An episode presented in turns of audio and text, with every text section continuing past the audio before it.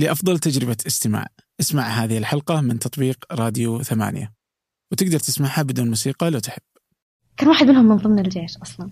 بعدين لما شاف اللي قاعد يصير كان قد ناصب الجيش.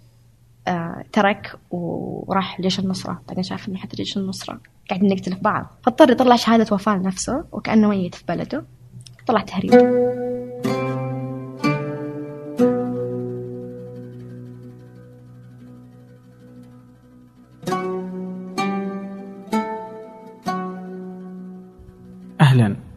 كل يوم أحد ضيف معي أنا عبد الرحمن أبو مالح في بودكاست فنجان. سنأخذ من كل مذاق رشفة. عن الثقافة والفن والتقنية والمستقبل مذاق فيه الكثير من القصص والتساؤلات والتجارب الغريبة. لا معايير ولا مواضيع محددة لكن الأكيد هناك كثير من المتعة والفائدة. هذه الحلقة هي الحلقة رقم 80 لبودكاست فنجان. شكرا لكم على الاستماع والنشر وكونكم أصدقائنا المجانين. تذكروا بأن نشركم وتقييمكم للبودكاست على آيتونز يوسع من دائرة المستمعين له. وأيضا اقترحوا ضيوفا أو أرسلوا أفكارا على تبس الثمانية دوت كوم حيث أقرأ جميع الرسائل شخصيا. قبل أيام أرسل لنا الصديق حاتم النجار آه، ملاحظة صوتية رائعة. كان يتكلم فيها عن أثر ثمانية الممتد. وهذه قصة واحدة أنتم عرفتوا عنها. آه، في ملايين ملايين ملايين الاحتمالات والقصص الأخرى اللي ممكن تعرفوا عنها ممكن ما تعرفوا عنها وغالبا ما راح تعرفوا عنها.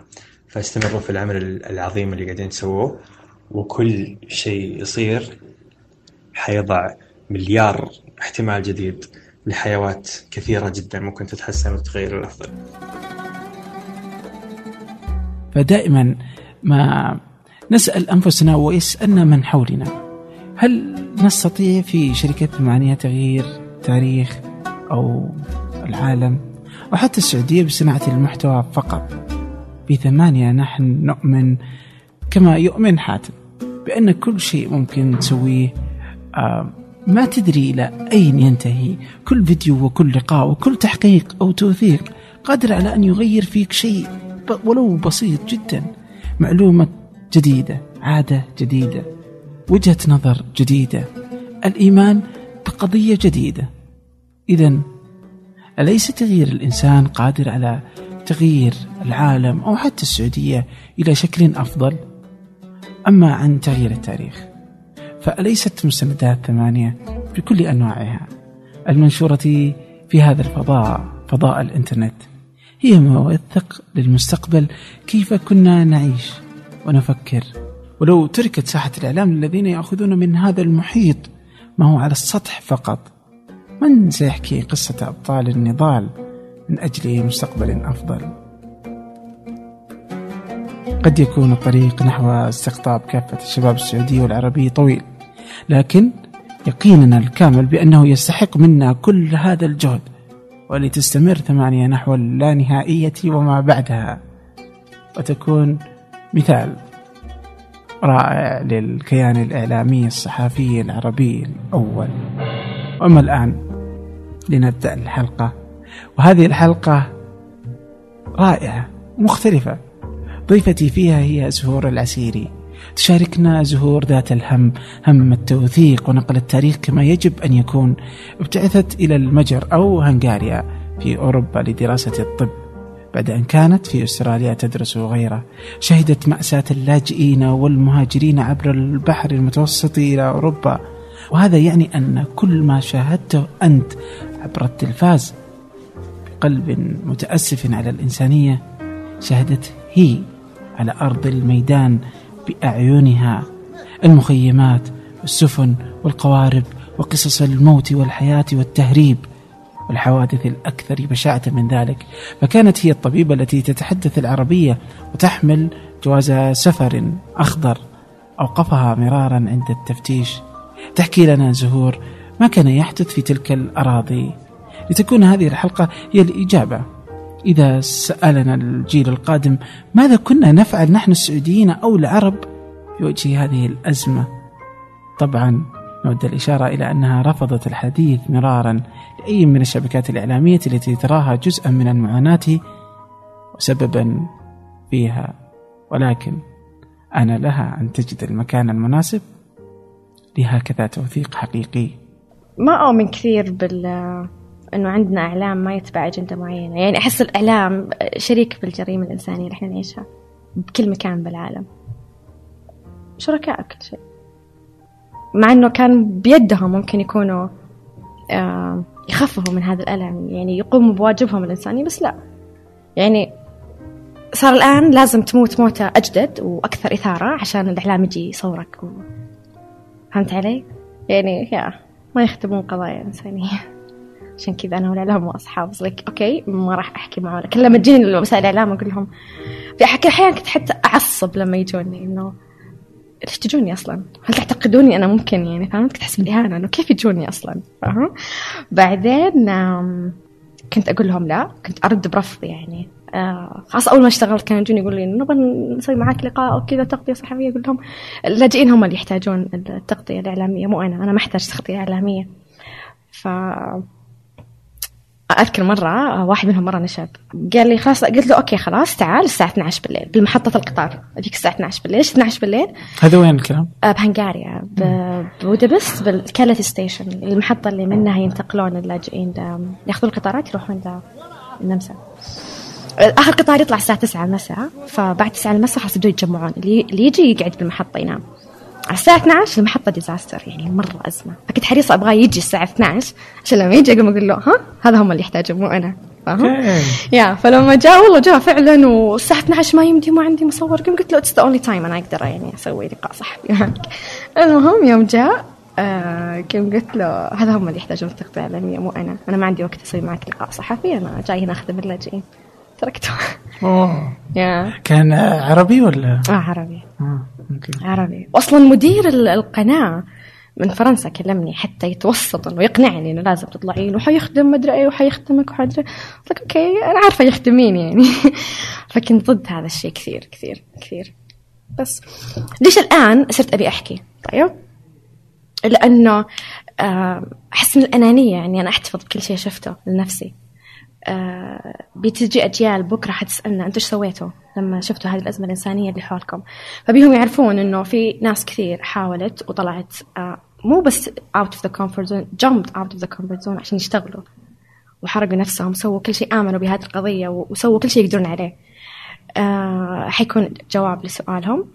آه الشيء الثاني كمان لأنه اللي هو انت مثلا ما فعلتيه وما كان الناس يفعلونه؟ آه لأنه أزمة اللاجئين بأوروبا اللي اللي فعلا شال الأزمة هم المتطوعين وليست المنظمات الدولية. خاصة في البداية يعني في أماكن كانت تعلن عنها الحكومة على أنها منطقة غير آمنة فإذا منطقة غير آمنة المنظمات الدولية ما يحق لها تجي ما تقدر ترسل يا مين اللي كان وش هدف الحكومة ليش تسوي زي كذا؟ آه ضد عنصريتكم ضد اللاجئين ومنطقة غير آمنة وهذول متوحشون كانوا يصورونهم على أنهم ما هم كويسين. yeah كانوا مثلا الحين شو يسوون؟ يقول لهم okay القطار حي أول القطار حي الساعة 6 الصبح فيشترون العالم القطار ال ticket ومن الساعة 6 الصبح وواقف ينتظر ومتى يمشون القطار؟ الساعة 12 الظهر. ليش؟ ويخلون خاصة الساعة 12 الظهر يكون العالم خلاص تعبت صار من 6 الصبح واقفة الطابور وما أكلت ما شربت وتبي تروح ومرة مضغوطة وصاروا وكثير يتزحمون الساعة 11 ونص يجيك الإعلام يقول لهم تعالوا صوروهم يصورونهم هم في أسوأ حالاتهم. خلاص أنت أنت طفشت تعبت خلاص فاهم؟ بعدين شفتوا هذا هم ما أدري إيه ما يعرفون فهمت؟ بعدين أوكي خلاص راح الإعلام يلا افتحوا القطارات.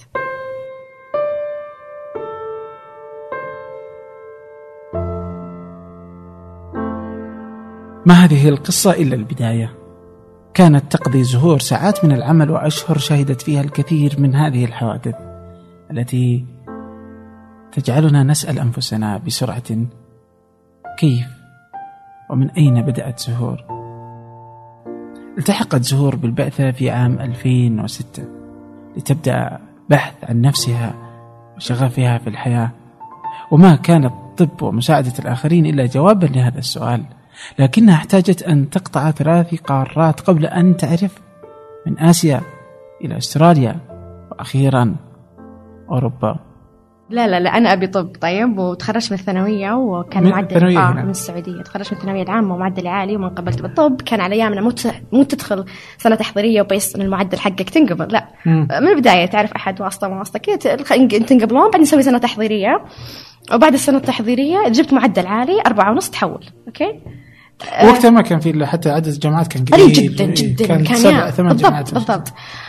كان مرة صعب. أول مرة ذقت الظلم كان ذيك الأيام إنه كيف صحباتي اللي معي بالمدرسة عادي كنت أنا أشرح لهم ينقبلون طب عشان أمها ولا أبوها بالجامعة يشتغل. أنا ما أنقبل. كان صعب علي أفهم هذا الشيء. ما قدرت أفهمه أصلا. بس like no ما ما حيزبط.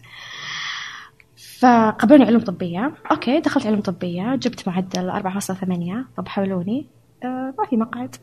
كمان doesn't make sense. 3.5 تدخل طب تكمل طب وأنا 4.8 ما أدخل طب. ما حكمل يعني. فرجعت البيت أذكر آه، آه، yeah صرت أشتري كتب الطب وأدرس طب في البيت. أنا عندي آه. اختبارات. أنا عندي ليه, ليه أحد من أهلك طبيب؟ no no بس أنا كذا أنا أنا هذا الشغف هذا هذا أنا هذا الشيء اللي أحبه. أم وكنت أذاكر وكل شيء قاعدة بالبيت. ما ما داوم بالجامعة بالبيت. ويوم ادعي لي عندي اختبار بكرة وكنت أسوي نفسي ماتيريالز وكذا كل شيء. هذه خافوا علي فهمت؟ وكانوا أحيانا إنه يعصبون علي روحي ادرسي بلا الكذب اللي تصلحينه بلا الهبل اللي انت قاعد تسوينه روحي علوم طبية كلها في الأخير وظيفة وما أدري إيه. المهم بعدين طلعت على حساب أهلي استراليا ترتيبك في العائلة؟ سبعة. سبعة. يا. آم، وهناك التحقت بالبعث أوكي؟ آه، بأستراليا نظام الطب عندهم آه، لازم تكون آه، تخرج معك بكالوريوس بعدين تكمل طب. آه زي أمريكا. آه زي أمريكا وبريطانيا والاشياء هاي فأنت لازم تدرس مثلا علوم آه. طبية. بالضبط. أو أي شيء آه، أي شيء بكالوريوس. بعدين تقدم على آه، الطب ينقبلوك تسوي أو لا. اختبارات معينة إيه. زي كذا. ممكن ما يقبلونك وما تدخل طب بالضبط. بعد أربع سنين من الدراسة. بالضبط. Okay؟ That's why إنه بعد ما التحقت بالبعثة قالوا لنا إنه اللي يبي طب وزي كذا جاء وفد وزارة التعليم إنه تبون بعثة وزي كذا تقدرون تحولون أوروبا. أوروبا طب عام على طول زي زي السعودية. إيه قلت لهم أي مكان ودوني ما تفرق معي خلاص أبي يعني. أول ما قالوا لي المجر توقعتها النيجر توقعت إني حروح أفريقيا. أنا وافقت إني أروح المجر وأنا أتوقع إنها النيجر. طيب. وبعدين رحت هناك وبديت رحلتي ب طلع المجر اللي هي هنغاريا؟ آه المجر هي هنغاريا. أوكي. يا فرحتي هو. طبعا أنا تعلمت الحياة بهنغاريا. حياتي بأستراليا كانت ما ما أتذكر إني تعلمت دروس بالحياة هناك شلون تعلمت الحياة؟ آه، من مواقف من التجارب من ال- ال- الحياة كانت هناك حقيقية يعني يمكن know why بس إنه تعلمت الحياة هناك yeah. بالمدرسة كان ال community حقي صغير مجتمعي كان آه صغير. مش- مجتمعي كان صغير بأستراليا كان نفس الشيء فهنغاريا كانت الحياة مختلفة تماما تجارب كثير ال- المكان أم انت؟ المكان الناس الظروف كل شيء كل شيء كان أم المهم بعد سنة ثالث طب خلينا نحكي قبل سنة ثالث بعد سنة ثالث okay. طب آه قررت إنه آه يا رحت مؤتمر بالنمسا دافورة سنة ثالث رايحة مؤتمر بالنمسا نيرو أعصاب حق أعصاب طيب مم. المهم فقابلت هناك دكاترة مرة كبار استشاريين وزي كذا آه بعد المؤتمر اهتماماتهم كانت إنه زي اهتمامات أحد مراهق فاهم؟ إنه أنت استشاري كبير المفروض إنك عشت تجارب المفروض هذه الأشياء أنت ما تصلحها خلاص أنت عشت تجارب ثانية؟ أخي anyway زي أي مراهق يطلع أوروبا إيش بيسوي؟ Okay. Okay؟ آه الحين هذا الاستشاريين من عندنا. آه okay. حسيتهم اوروبيين okay. من هنا. بعدين قال لي إنه يعني فترة شبابنا كنا دائما دراسة وبعدين مدري إيه والحياة ومدري كيف. كنا دائما مضغوطين مضغوطين مضغوطين. الآن أنا استشاري كبير وصلت كل شيء أبيه بس ما عشت حياة. آه. Okay؟ بس like okay. بالقطار وأنا راجعة هنغاريا I decided إنه من آه، من من النمسا لهنغاريا قررت إنه أبي أعيش حياة. لازم أعرف أنا مين. إيش أبي من الحياة ما عاد مو لازم A plus كنت من الناس اللي تاخذ 99.5 which is A plus بس أروح عند الدكتور أفتح الورقة حقتي. وين؟ 0.5 حقتي. كنت ساذجه يا رجل. كنت مرة سخيفة. لما أتذكر إيش كنت أسوي. yeah المهم قررت إني أعيش حياتي. طيب. B plus حلوة. إيش فيها ال B plus okay خلاص. قررت إنه ال minimum حقي B plus B أكثر من كذا لا. إن... Okay. Yeah. وعشت حياة. ظليت أعيش تجارب مرة كثيرة. كنت. yeah غيرت ال priority صارت الدراسة مو رقم واحد priority صارت فتغيرت الأولويات عندك؟ إي الأولويات حقتي تغيرت. طيب. لدرجة إنه مرة. تعرف الإنسان اللي يجيب عيال مرة كثير بعدين ما يعرف أسمائهم؟ أنا كنت كذا أسوي. لا أنزل المواد بعد أجل الجامعة يقول لي ترى عندنا اختبار اليوم. بس كثير من جد عندنا اختبار اليوم. فهمت؟ اللي خلاص صارت اهتماماتي كثيرة. جربت كل شيء يخطر في بالك. كنت ال bucket list حقتي كل ستة شهور تتغير. تتغير تتغير. كنت أجرب كل شيء. سافرت كثير تقريبا 33 دولة. إنه وعشت تجارب وقررت إنه بس أسافر. لا أبغى كل سفرة حتكون بتجربة معينة. فاهم سويت كل شيء كل شيء يمكن يخطر في بالي كنت أبحث عن الشغف حقي. أنا مين؟ فكنت لما أرجع أحيانا الجامعة وأقعد مع أصحابي فأصحابي الدوافيه أصدقاء الماضي يقولون لي انه إنه اشتقنا للمنافسة اللي كانت بيننا ومدري إيه. فكنت أرجع أقول نفسي طيب لا أخسر الثنتين. آه. يعني فاهم فما ما كنت أقدر أقول لأحد أنا إيش قاعدة اصلح فاهم لاني أنا نفسي ماني عارفة بلاقي جواب ولا ماني لاقي جواب لهذا الشيء أصلا بلاقي الشغف حقي بلاقي ال ال ال ال ال شلون؟ يا كان مثلا واحدة من صحباتي لا لا شيء تحبه مرة تحب تسويه. واحدة من صحباتي تحب النجوم وتراقب الكواكب تطلع بالليل تروح مكان مقطوع وتاخذ المنظار حقها وتقعد تناظر الكواكب والنجوم. ماني قادرة أفهم هذا الشيء بس لكن بنام بنام يعني بالليل. شو اديني هناك؟ هي لا تحب هذه الأشياء. حتى لو كان برد حتى لو كان شيء تروح تحبها عندها شغف. صاحبتي الثانية مثلا تحب تطلع تجري. وش ما يصير بالحياة تحب تطلع تجري؟ فأنا ما عندي هذا كنت أقول لهم أنا ما عندي هواية أنا ماني زيكم. أنا ما عندي هذا الشيء أوكي أحب أقرأ أحب أطبخ أحب أسوي بس ما عندي شغف. فكنت أبغى أبحث عن هذا الشيء. طبعا هو كان فيني من زمان أصلا من لما كنت أساعد الطلاب أصحابي بالجامعة. بس تعرف لما يكون اللي حولك ما يفهمون هذا الشيء ويصدمون فتبعد عنه؟ ولا أنا من زمان كنت أسوي. كنت لما أرجع السعودية بإجازاتي أروح أتطوع مع احتواء منظ كذا جروب تطوعي هنا بالرياض. كنت مرة أحب يعني متخيل أرجع السعودية أسبوع أسبوعين بس بالسنة. وكنت مرة أحب أروح معاهم. كنت كل سنة قبل أوصل بنات بنات أنا جاية يلا خلاص خلينا نشتغل أدري إيش مشاريعكم. كنت مرة أحب أسوي هذا الشيء. بس ما كنت أعرف إنه هذا شغفي. ما كنت أعرف. طيب. لين بديت شغلي مع اللاجئين وذقت الشغف الحقيقي ولذة العطاء والنشوة حقت العطاء لدرجة إنه كنا نشتغل أحيانا 30 ساعة ما ننام وبنفس الطاقة. كنا نقول لبعض إحنا قاعدين نتعاطى شيء؟ إحنا مو طبيعيين. نقول المتطوعين إحنا لبعض إنه مو طبيعي الطاقة اللي فينا. 30 ساعة شباب ما نمنا. وبنفس العطاء بنفس الرذم ف هنا عرفت إنه متى ذا الكلام؟ 2015 2015 امم لما كنا نقعد ونشتغل بالساعات و يا. كم قعدتي سنة من التجارب إلى أن وجدتي 2015 اللي عرفت إنه هذا الشيء. وأنت لك تجربين من يمكن 2013 yeah. 2013 يمكن. 2015 آه بدأتي تساعدي الناس كذا و... كنت كانت آخر سنة لي بالجامعة. طيب okay. آخر سنة تخرج وكل شيء. واخر سنة عندنا بالجامعة قاتلة جدا يعني.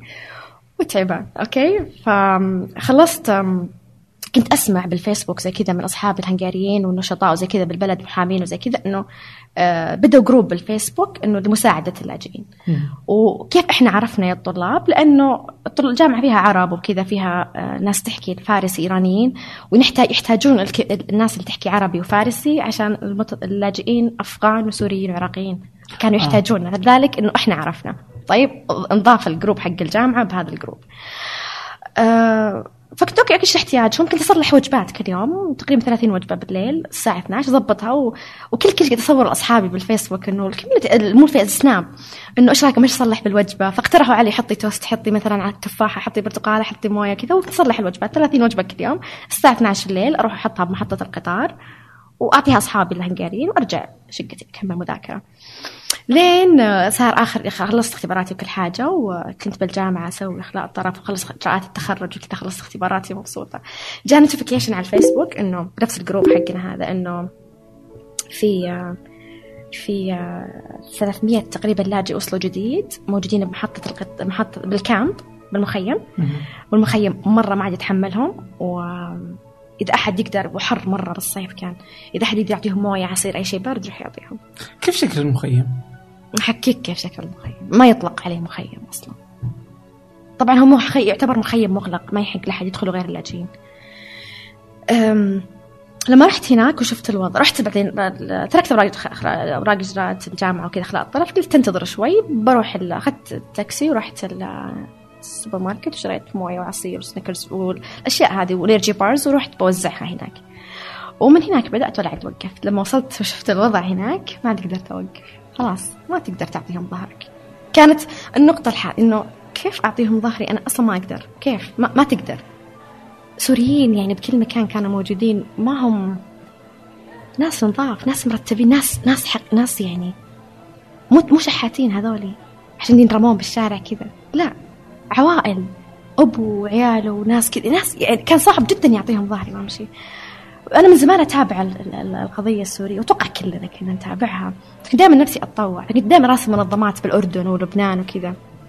بس ما صار فرصة إنه أحد رد علي. يعني فيمكن أني كنت مرة صادقة بنيتي. ودائما أحكيها للمتطوعين اللي يقولوا لي إنه نبغى بس ما قدرنا. كنت أقول لهم أنا كنت مرة صادقة بهذا الشيء. الله جابهم إلى عند باب بيتي.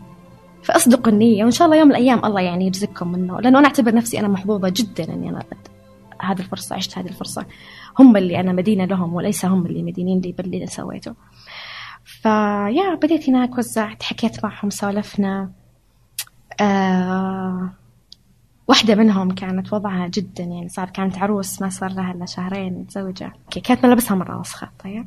فقالت لي إنه ممكن أجي عندك البيت استحمى وزي كذا بس بستحمى فقمت قلت لها okay تخيل بس كانت تبغى تستحمى. بنت زيي وعروس يعني طيب. المهم قلت له okay تعالي عندي البيت. شقتي بهنغاريا كانت كبيرة. غرفة النوم وصالة وغرفة طعام وكبيرة الشقة أصلا يعني. آه جيت عند البيت استحمت هي وصاحبتها وكان جسمي وجسمها واحد فأخذت ملابسي وغيرت ملابسها وكل شيء. طلعت مرة سعيدة. وأنا قاعد أعطيها كنت مرة مبسوطة قاعد أعطيها من أشياء وزي كذا. لما طلعت وهي شكلها عروس يعني وحطت ميك أب وتزينت وطلعت. وبعدين رجعنا مرة ثانية المخيم. ورجعتها مرة ثانية لأنه خاصة جا الغروب وقعدت أحكي معهم أسولف معهم فتحت لهم نت من جوالي وتكلموا أهلهم واللي مدري إيه. جاء وقت الغروب وخلاص يعني آه كيف بينامون؟ يعني كيف بينامون برا؟ ما أقول لك ولا شيء كذا خلاء. يعني كيف بينامون كذا؟ ما يصير ما يصير. مخيم من جوا هو مغلق بس لأني آه يعني عشان محجبة وزي كذا فيمكن الشرطة ما انتبهت فقدرت أدخل المخيم جوا. ما مو مخيم. مخيم. ما في فرش. ما في الاسفنج اللي ناموا عليه يطلع منه حشرات هذه ال bugs هذه. ما في حمام. مو over capacity بزيادة ما عاد يتحمل أحد. لا أصلا حتى لو فتحوه ما حد يقدر يدخل فيه. ما يليق حتى بالحيوانات ما تنام فيه. فكان طبيعي جدا. تعرف السوريين ما هم ما, ما طلعوا من من فقر. ما طلعوا من من ما طلعوا من فقر. ناس مرتبة ناس نظيفة ناس راعية. شعب حال زي أي شعب ثاني بالعالم نزح بجب يعني طلعوا بكل كل فئاتهم يعني فاهم؟ فكان يعني مستحيل هم أصلا يرضون يدخلون يناموا بهذا المكان. وهذا الشيء كان صعب كثير على الأوروبيين يفهمونه. مثلا كيف لاجئ ومعاه جوال سمارت فون كيف تجي؟ كيف لاجئ ولابس brands من ماركات؟ كنا نقول لهم أنتم مو راضيين تفهمون هم ما طلعوا من فقر هم طلعوا من حرب هم أغنى مني ومنك. كانوا من ضمن اللاجئين كانوا ناس جايب كتبها مؤلفين كتب ناس ناس surgeon ناس جراحين ناس مح... ناس كبار يعني يعني ناس متعلمة كل فئات المجتمع طلعت. أنت كل المجتمع طلع. ف كلمت صاحبتي محامية هنغارية قلت لها إيش الوضع؟ كيف نتصرف؟ كيف يعني؟ ما أقدر. قلت لها باخذهم عندي على الأقل الأطفال بوديهم عندي البيت ينامون الليلة عندي بالبيت. قامت قالت لي ترى فيها خمس سنين سجن وترحيل من البلاد. انتبهي. المهم قم قلت لها قالت لي بس إحنا سويناها. يعني إحنا والنشطاء هذول ترى أخذنا عوائل عندنا بالبيوت. بس ترى هذه عقوبتها. okay طيب. جمعت كم عيلة اللي عندهم أطفال. قلت لهم okay تعالوا عندي على البيت. آه كنت مرة خايفة. الشقة اللي مقابلة شقتي على طول. آه محامية. وأنا وياها مو أصحاب يعني علاقتنا مو كويسة. أوه. طيب ال boyfriend حقها بالجيش يشتغل؟ فأصلا كان مرة risk إني أنا أسوي اللي أنا سويته. المهم أخذتهم بسرعة بسرعة بسرعة أدخل شرحت لهم ترى إنه أنا ممكن خمس سنين سجن وزي كذا بس عشان أطفالكم زي كذا لازم تجوا تنامون عندي البيت بس تنامون الليلة يعني عندي بالبيت مرة كانوا مبسوطين يعني كأني جيتهم من السماء. ناس كثير تقدر أنت قاعد تسويه أصلا. المهم دخلوا عندي البيت وبسرعة بسرعة قفلت الباب وكل شيء وقلبي يرقص من الخوف. وكله أصوره بس كل شيء سويته كنت أصوره بسناب لأنه خواتي عندي بسناب وأصحابي المقربين عندي بسناب. فأبغى أحد يكون يعرف أنا إيش قاعدة أسوي. آه okay؟ إيش قاعدة تهببين آه. وكنت حريصة جدا إنه please ما حد يقول لأمي وأبوي. لأن أمي وأبوي لو دروا بيقولوا لي إنه لا تسوين هذا. بعذرهم يعني في الأخير أم وأبي يفكرون يعني بعذرهم يعني لو قالوا لي لا. وأنا دائما يعني هم أبدى عندي بالدنيا فلو قالوا لا أنا حضطر أسوي اللي هم يبونه. طيب. المهم إنه بعد عشر دقائق كذا يدق باب الجرس. أنت ما تبغى تشوفني يعني قلبي صار يرقص. طيب. آه، طلعت جارتي الثانية رومانية okay؟ تقوم تقول لي طبعا هي ما تحكي إنجليزي ولا تحكي يعني قاعدة تحكي روماني قامت قالت لي جزمهم برا دخليها دخليها جوا. أنا هو أنا ما استوعبت إنهم تركوا جزمهم كلهم برا. كم كان عددهم؟ 11 شخص. المهم فبسرعة بسرعة دخلنا الجزم جوا وكذا وكل شيء وقفلت الباب. اليوم الثاني الصبح تدق وتعطيني مربى وتعطيني خبز وتعطيني أشياء هي تصلح الرومانية. آه من البيت تصلح. وقعدت عندي قاعد تبكي تبكي وتح... يعني إنه تقول إنه أنا أفهم فيك. إحنا زمان كنا كذا إحنا مرينا باللي أنتم مريتوا فيه لما نزحنا ولما الحرب ولما شيء زي كذا. فهي حاسة بالالم كانت تبكي وتحضن الأطفال لأنه كان أغلب اللي عندي أطفال كل العوائل حتى كان معاهم أطفال. المهم انه الخطة كان ينامون اليوم بكرة يطلعون يرجعون المخيم مم. آه قعدنا أسبوعين. يا كان مرة كان مرة مرعب الموضوع. أذكر آه لما جو عندي ذاك اليوم كلمت مطعم عراقي عندنا بالمدينة وكنت قلت له إنه أبي رز ولحم زي كذا أكل عربي. فلما حطينا الأكل آه واحد من الأطفال شال الدجاجة ويقول ماما ماما لحمة لحمة دجاجة دجاجة. وشم ريحة الدجاجة تخيل. واو. واو يعني إيش الألم اللي مرة فيه لا يصير هذا الشيء أصلا يعني. فما كنت قادرة أقول لهم أطلعوا كان مستحيل أقول لهم أطلعوا. كان مستحيل يعني. فكان مرة كان جميل جدا. صارت الحريم ينامون بغرفة نساء ينامون بغرفة حقتي. الغرفة الثانية كانت للرجال الصالة كانت للأطفال يعني. طبعا كلنا نتسدح كذا يعني بالأرض ننام. طيب. شقتي بهنغاريا كانت دائما أي أحد من ال- ال- المجتمع السعودي هناك ينقل من شقة لشقه يحط أغراضه عندي ويجي ياخذها لأنه أنا عشت بالشقة ثمانية سنين. أنا ما نقلت من شقتي. فكانت زي كأنها هوم كنت دائما يصلحون ستادي جروب تجي بشقتي. كنا دائما دائما نتجمع فيها. فكان عندي كثير وأهلي كانوا دائما يجون. فكان عندي كثير عفش ملابس جزم فرش بطانيات يعني فهمت؟ okay. عندي مره كثير. فكفيتهم كفيتهم كلهم. يعني يعني حتى ملابس أبوي اللي كان تاركها عندي بالشتاء آه، لبسوها استفادوا منها. فكان فكنت جدا سعيدة إنه wow يعني مبسوطة يمكن بس الأطفال اللي ما لقيت لهم شيء فرحت جبتهم من السوبر ماركت جبتهم من عند التيسكو. في جزء منه زي الدانوب في جزء منه آه. ملابس 24 ساعة يفتح. فرحت جبت لهم الأشياء اللي يحتاجونها. طيب؟ لأن كان بال- معك أسبوعين. آه تقريبا كانوا كل يوم يقول لي خلاص ما نطلع يجي مهرب الآن بياخذنا بيجي مهرب الآن بياخذنا. فكان كل ما يجي مهرب يعطيهم سعر مثلا آه، بيوديهم من من هنغاريا لهولندا ب 120 يورو للشخص. مو منطق السعر. إنه بيأخذون بعدين بيرمونهم لأنه كانوا مثلا آخذك آخذ منك فلوس بنص الطريق أرميك. وارجع مره ثانية اعبي. ناس ثانيين فاهم؟ ذيك الأيام كمان صارت الحين بيهربونهم يودونهم وين؟ آه النمسا. يبغون النمسا أو ألمانيا. هم كان ألمانيا بالنسبة لهم الحلم. على فكرة أنا كرهت ألمانيا قلت ما سمعت كنت أسمع ألمانيا. ألمانيا كانت بالنسبة لهم ال- الحلم. فاهم؟ مو هو الحلم؟ آه لا مو الحلم مو زي ما هم يتخيلونها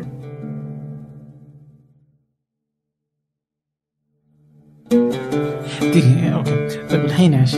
هم بيأخذونهم من هنغاريا، هنغاريا تعاملهم معاملة سيئة.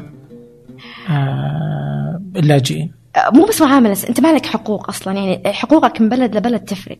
مثلا بألمانيا لك مرتب لك بيت لك مدري أنت حقوقك تفرق إيه الحين أنا. باخذهم للدول الثانية، الحين آه. هنغاريا ما تعطيهم شيء I think مبلغ جدا زهيد. غير كذا انه ما هي دولة قوية لحتى أنا أفكر أستقر فيها؟ ليش الناس تجيها أصلا؟ آه أسباب كثيرة مثلا العلاج صح لا لا ليش ما ليش الناس تجي اللاجئين ليش يلجؤون إليها يعني؟ لا ما okay أنا أشرح لك الموضوع. الحين أنت راجع تطلع من تركيا تركب ال- القارب ال boat تطلع بالبحر توصل اليونان. طيب جزر الحين تركيا تسمح إنه اللاجئين يمرون من خلالها. كانت الآن صارت حتى فيها تأشيرات وما تأشيرات صار فيها فيز أول كانت yes الحدود مفتوحة تعال ادخل على طول. ان السوري يدخل ويطلع. يا بعدين يركبوا قوارب. سو يطلع من تركيا بقارب مع مهربين. مهم. ويركبون آه، البحر بعدين يوصلون الجزر باليونان. من الجزر باليونان آه، يروحون ال- الحدود آه، من الجزر للأثن من أثن يروحون للحدود مع مقدونيا من مقدونيا صربيا صربيا كرواتيا كرواتيا صربيا. يوقفون في اليونان ولا يعني ليش يروحون هنغاريا؟ يبون يكملون لألمانيا للنمسا آه. تبغى تروح دولة قوية السويد فاهم يبغى يروح الدول اللي تضمن لهم مستقبل مستقبل. مم. طيب المشكلة إيش؟ المشكلة إنه الدول الأوروبية موقع, موقع اتفاقية دبلن، دبلن إنه أنت لما تكون لاجئ وتدخل أي دولة أوروبية وتبصم فيها أنت تلجأ لها خلاص. آه ما عاد ما يحق لك إنك تروح دولة ثانية بالضبط خلاص تت... فعلى كذا لو كلهم بصموا في اليونان كلهم بيقعدون باليونان، اليونان بلشانة بعمرها أصلا. صحيح. فاهم؟ فعشان كذا اللاجئين كانوا ما يبغون يبصمون، كان عشان كذا يضطرون يروحون مع المهربين. مهرب لمهرب مهرب لمهرب، أوكي؟ وعلى فكرة كسروا اتفاقية دبلن اللاجئين. يعني ناس بصمت مثلا بهلغاريا باليونان أه، ما عاد اعتد فيها في ألمانيا بس ما اعتدوا فيها لأنه اعتبروها كأنها بص تحت الضغط انت بصمت فما اعتد فيها. إلا اللاجئين على فكرة غيروا كثير قوانين بأوروبا. آه. يا طيب الحين الناس اللي تروح ألمانيا آه ألمانيا اللي كسرت القانون يعني سمحت لأجل إنه تبغى تاخذ هذول؟ ضغط كان من آه، آه، الهنغاريا كانت تقول ماني فاتحة الحدود. مم. أنا ما حفتح الحدود. فاللي بيطلع يطلع تهريب. أنا ما راح أفتح الحدود. عشان كذا كان يضطر يبغى يبغى مهربين يودونهم. تتذكر صا- صارت مو 2015 من مصلحة الهنغاريين إنهم يمشون أصلا؟ إي بس ما تبغاهم. تبغاهم يرجعون. آه. بعدين الرئيس رئيس وزراء هنغاريا عنصري كثير كثير كثير. عنصري. فكان وفرصة له إنه دائما حتى حتى تكسب شعبك لازم تخلق خوف. تقول آه شفت هذاك الشيء اللي يخوف؟ أنا بحميك منه. يلا تعال صوت لي. فاهم؟ فكان كذا قاعد يلعب. كان يلعب إنه اللاجئين رعب مدري بلا بلا بلا إنه يلا. فاهم؟ كان كذا يصلحون بهنغاريا. يا. هنغاريا أصلا على فكرة قاعدة تتجه من دولة ديمقراطية لدوله ديكتاتورية. يعني حتى بالاتحاد الأوروبي دائما ينتقدونه دائما ينتقدونه بأسلوب جدا قاسي إنه إيش قاعد تسوي؟ مهددين ودائما حنسحبك من الاتحاد الأوروبي على اللي قاعد تسويه لأنه أشياء مو إنسانية اللي قاعدة تصير بهنغاريا. تصير اللي قاعد يصير مع اللاجئين. غير كذا ما ما عاد صار في freedom حرية الرأي freedom of speech ما عاد صار في يعني آه، أحد ينتقده بعد فجأة تلاقيه اختفى تلاقيه دبروا له قضية أخلاقية دبروا له مدري إيه، فهمت؟ ف يا مشكلة اللي قاعد يصير يصنعون دكتاتور آه طيب آه ألمانيا كانوا يبغون يهربون الناس من من هنغاريا مم. إلى النمسا أو ألمانيا آه. كيف خرجوا الناس اللي عندك أنا ودي أعرف كيف خرجوا؟ آه. أحكيك الحين كان كل ما يجي سعر غير منطقي. غير كذا أنا بديت أخاف عليهم جدا لأنه صارت ذيك الفترة طلعت الشاحنة اللي يمكن سمعت فيها في النمسا اللي لقوها مليانة بشر مرصوصين رص شاحنة حقت مهرب كلهم ميتين اختناق ما في أكسجين. كانوا مرصوصين رص رص يعني حتى لما طلعوهم كانوا جلدهم مطبوع في بعض قد ما كانوا مرصوصين. فكنت خايفة انه انه واحد من هذول بيكون هذا فاهم؟ ما قدرت أخليهم يطلعون. وين وين بيروحون جد وين بيروحون. لين يوم من الأيام الساعة 4 الفجر كلهم يقومون. فتحت الحدود فتحت الحدود الحدود فتحت. إنه ضغط من من الدول الأوروبية مثلا زي ألمانيا والنمسا والسويد ضغطوا على هنغاريا إنه يا تفتحين حدودك وتخلين العالم تمشي. آه، أو أو انه حنطرد كل الهنغاريين اللي في أوروبا يرجعون عندك. أوه. صار جدا اشتد ال- ال- الوضع جدا بين الدول الأوروبية. وفتحت الحدود هنغاريا. فصار خلاص يقدروا يطلعوا من بيتي يقدروا يمشوا في الشارع عادي خلاص. روح خذ محطة القطار. من من د- مدينة حقتي. روحوا لبودابست تقريبا ساعتين ونص أو ثلاث ساعات بالقطار. المحطة اللي ينزلوا فيها محطة تختلف عن المحطة اللي لازم يروحوها لازم يروحوا المحطة المهم كان مشوار جدا طويل. فقلت شلون؟ بتأكد أول فتحت ولا لا؟ رحت محطة القطار نفسها اللي في مدينتي. وصلك يا كل المخيم صار بالمحطة. بكذا الحدود فتحت. ففعلا رحت البيت أخذتهم قلت ما حيعرفوا يروحوا أصلا. إنك تغير من قطار لقطار وتنزل وما يعرفوا. فقلت بوديهم يعني بنفسي.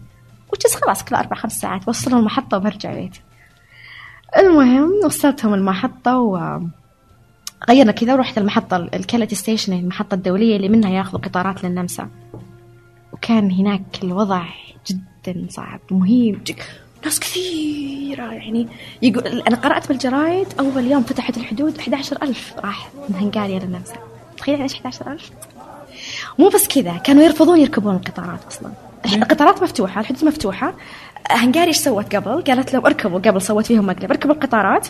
بنوديكم النمسا. واركبوا القطارات إيش سوت فيهم؟ ودتهم ال- ال- السجن وبصمتهم غصب. لأنه أنت على كل لاجئ الدولة الأوروبية حتاخذ معونه من الاتحاد الأوروبي. أوكي. فبصموهم قصد وانضربوا وناس منهم كثير يعني تأذوا. فا أوكي الحين فتحت الحدود. طب اركبوا. ما حد راضي يركب. طب أنا عارفة إن الحدود فتحت وأنا شايفة الإعلام وكل شيء. فعلا الحدود فتحت اركبوا ما حد راضي يركب. كمان أنا ما أقدر أقول ما أعرف صدق ولا مو صدق فهمت؟ لازم تجرب. فقلت أوكي خلي الناس اللي عندي تطلع تجرب أوكي؟ إذا فعلا طلع فتحت ووصلوا أبى أبى أحل بقول لا تطلع فعلا والله ساعتين ونص تقريبا وصلوا النمسا وكلموني وصلنا الناس اللي كانوا عندي بالبيت على فكرة الناس اللي كانوا عندي في البيت كان من ضمنهم كان واحد منهم من ضمن الجيش أصلا. بعدين لما شاف اللي قاعد يصير كان قناص بالجيش آه ترك وراح جيش النصرة بعدين شاف إنه حتى جيش النصرة قاعدين نقتل في بعض. فاضطر يطلع شهادة وفاة لنفسه وكأنه ميت في بلده. طلع تهريب. ولما تقعد معهم هذا مدرس هذا يعني هذا كان دكتور بالجامعة ف فهمت كان إنه إيه ما أدري إيش كذا كذا كأن المشاهد كأنها تجي أجزاء من شكل الحرب العالمية الثانية بالضبط. كيف ما كانوا اليهود بالضبط. يأخذون في هذا اللي صار خاصة بسلوفينيا. أنا أحكيك سلوفينيا. سلوفينيا نفسهم السلوفينيين وقفوا قاعد يقولوا واو كأن الحرب العالمية الثانية. هم نفسهم الجيش يعني. لما شفت الوضع؟ خلاص آمن. صرت أقول للعالم اطلعوا اطلعوا والله ما أدري إيه زي كذا. وبعدين واحدة منهم حرمة كبيرة بالسن قالت لي إنه أه، راح أصورك لو كنتي كذابة راح أفضحك. قلت لها صوريني يا شيخة بس اركبي خلاص الحدود فتحت اطلعوا. فتصورت الصورة اللي كنت قاعدة أتكلم فيها أضحك واللي انتشرت. الصورة كانت كنت أصلا شكلي جدا كان سيء وكنت تعبانة ومرهقة. وبوصل العالم وبرجع بيت وبيتي كان فيه أسبوعين 11 شخص. فهمت اللي كنت مرهقة جدا حدي. أصلا مخلصة من اختباراتي أحتاج relaxation قبل تخرجي. فاهم المهم إنه لما شا... صرت أتكلم وأتكلم وزي كذا أقنع الناس. أح... واحد من الشرطة الهنغارية أعطاني مايكروفون وقال لي اطلعي على الاسمنت كذا صبة كذا وقال لي اطلعي وتكلمي. قولي لهم إنه يعني احكي. قلت لك أوكي الحدود فتحت يا جماعة وادري زي كذا you know شو احاول أقنعهم. كنا متطوعين هناك يمكن ما نجي تسعة. اللي نعرف يمكن كانوا تقريبا تسعة. أغلبهم كانوا جايين من النمسا. نمساويين جايين إنه يلا تعالوا اطلعوا ترى فتحت فتحت تعالوا بلدنا يعني فاهم؟ يمكن أكيد كان في ناس أكثر بس أنا ما قابلتهم. تعرف مع الزحمة ما تقدر تستوعب بس لا تعرف متطوعين فجأة كذا يلاقوا نتشبك بسرعة مع بعض. ف حتى أسهل لهم الموضوع صرت أشتري التذاكر لأنه هنغاريا اجبرتهم يشترون التذاكر. آه، وأشتريت أشتري التذاكر وأوزعها عليهم اطلعوا خلاص بس اطلعوا اطلعوا خلاص ارتاحت الحدود. لأنه الوضع مرة تنشن بين الدول. في أي لحظة ممكن هنغاريا تعصب وتتقفل مرة ثانية الحدود فاهم؟ فاطلعوا خلاص. وبالنمسا في كل شيء هناك. المهم على نهاية اليوم. كم كان تذاكر؟ آه، تقريبا 12 يورو. Yeah. نهاية اليوم آه، صفى بحسابي 8 يورو بس. آخر قطار يودي لمدينتي انتهى. طيب. أنا وجوالي طفى ما عاد فيه بطارية. وش أسوي؟ المهم أتذكر آخر شيء قلت لأصحابي بسناب إنه آه، لقيت هوستل هوستل مرة سيء. كان تقريبا خمسة يورو في اليوم.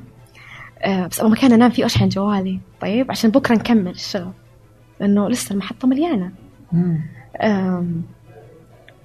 يا كان كان مكان جدا سيء. لما دخلته طبعا هو هو night club تحت وفوق آه، hostel. يعني. يا طيب. أول ما دخلت يطلع واحد ويستفرغ عند الباب أوكي؟ بس have to go. يوم رحت ما في الا غرفه واحدة وميكس يعني وأغلب اللي فيها شباب. أبي أنام بس مرهقة جدا. المهم فدخلت. وكان كله يعني كان متعب بس خلاص أبغى أنام. يعني شحنت جوالي واستودعت نفسي عند ربي وحطيت شنطتي تحت راسي ونمت. اللي كان لما صحيت لقيت أختي حجزت لي فندق وواحد من أصحابي حجز لي فندق كمان بس لأن جوالي طافي وأنا نمت. فهمت اللي كانوا يحاولون يوصلوا لي اطلعي ترى حجزنا لك. فاهم؟ آه. بس ما خلاص يعني راحت. المهم صحيت الصبح رحت فطرت بالفندق اللي أختي كانت حجزت لي فيه. يا وواحدة اللي قهر إنه واحدة من الفنادق اللي كانت مرة فخمة في بس كان نفسي أروح أسكن فيه يعني دائما أقول يوم من الأيام إحنا ناخذ في غرفة هنا يوم فهمت يا. المهم فرحت فطرت كل شيء رحت كملت شغل بال- بالمحطة. اس- استخدمت الفيسبوك كنت أكتب لاصحابي الفيسبوك إنه تعالوا تعالوا في يعني لازم نساعد خاصة العربي يعني. وفعلا والله بدأ يتجمع يتجمع community عربي هائل جدا عرب من كل مكان. مغرب جزائر ليبيا السعودية تونس آه، مصر. من كل مكان تجمعنا عرب. ليش أقول لك عرب؟ لأنه كان لازم تقنعهم تحكي معهم لازم أطلعوا لازم. تقول لهم إنه ترى امن أطلعوا. ساعتها صحفي بريطاني صورني أول يوم ونشر صورتي وكتب مقالة عني ما أعرف ولا شيء. أنا مرة ما أعرف كنت مرة ما كنت عارف إيش قاعد يصير. إنه البنت السعودية اللي قاعدة تساعد اللاجئين وجعلت من رحلة اللاجئين وبلا بلا وكتب كلام أصلا ما أعرفه ولا ولا ذكرني حكيت معاه ابدا. طيب؟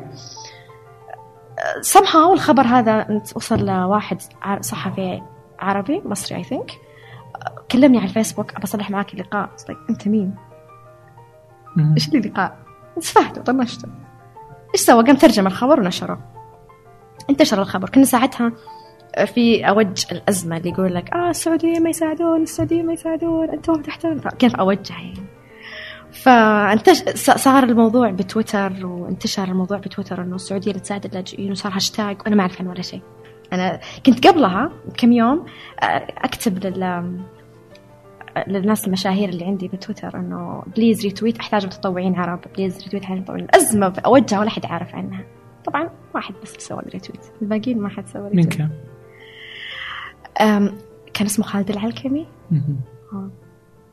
اي ثينك كان اسمه كذا. آه هو كذلك يا المهم آه بعدين أنا تشتقت. صارت الصحافة كلها تبغى تسوي معي مقابلة وجوت القنوات العربية والأجنبية ومدري إيه. آه، جو للشخص الخطأ. لأنه أنا مرة زي ما قلت لك ما يعني أشوفهم شركاء باللي قاعد يصير بالجريمة اللي قاعدة تصير. فكنت أرفض الحديث تماما جملة وتفصيلا إنه أنا ما أحتاج تغطية إعلامية. ولكن استخدمت هذا الشيء ال- ال- ال- الهاشتاج والضوء اللي صار عليه إنه جلبت أكثر متطوعين. جو كثير ناس ما تتخيل. سعوديين من كل مكان في أوروبا مبتعثين من فرنسا من بريطانيا من من النمسا من هولندا. جو سعوديين مبتعثين من كل مكان. إنه نس- نتطوع. جو عرب من كل مكان. جو كثير كثير ناس يعني شلنا الأزمة. تخيل من أول يوم كنت أبغى بس أحد يساعدني إنه نشتري تذاكر. انتهى فينا المطاف إنه وزعنا لهم شوربة وعصير وملابس وأكل وتغذية وكل شيء سوينا لهم إياه. كل شيء. على آخر يوم قفلنا. كل شيء سوينا لهم إياه.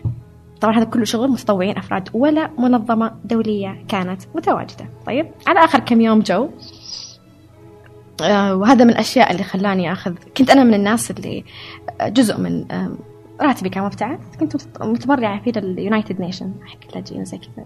يأخذ- ياخذونه منك جزئي كل شهر وكذا. بعد ما خلصت بودابست رحت قفلت. ألغيت الأمم المتحدة؟ الغيت ألغيت التبرع. لهم؟ وينهم؟ وين كنتوا؟ هذا شغلكم. وينكم؟ على فكرة مكتب ال UN ترى كان عشر دقائق من محطة الكاليتي station. ما كان بعيد. أوكي؟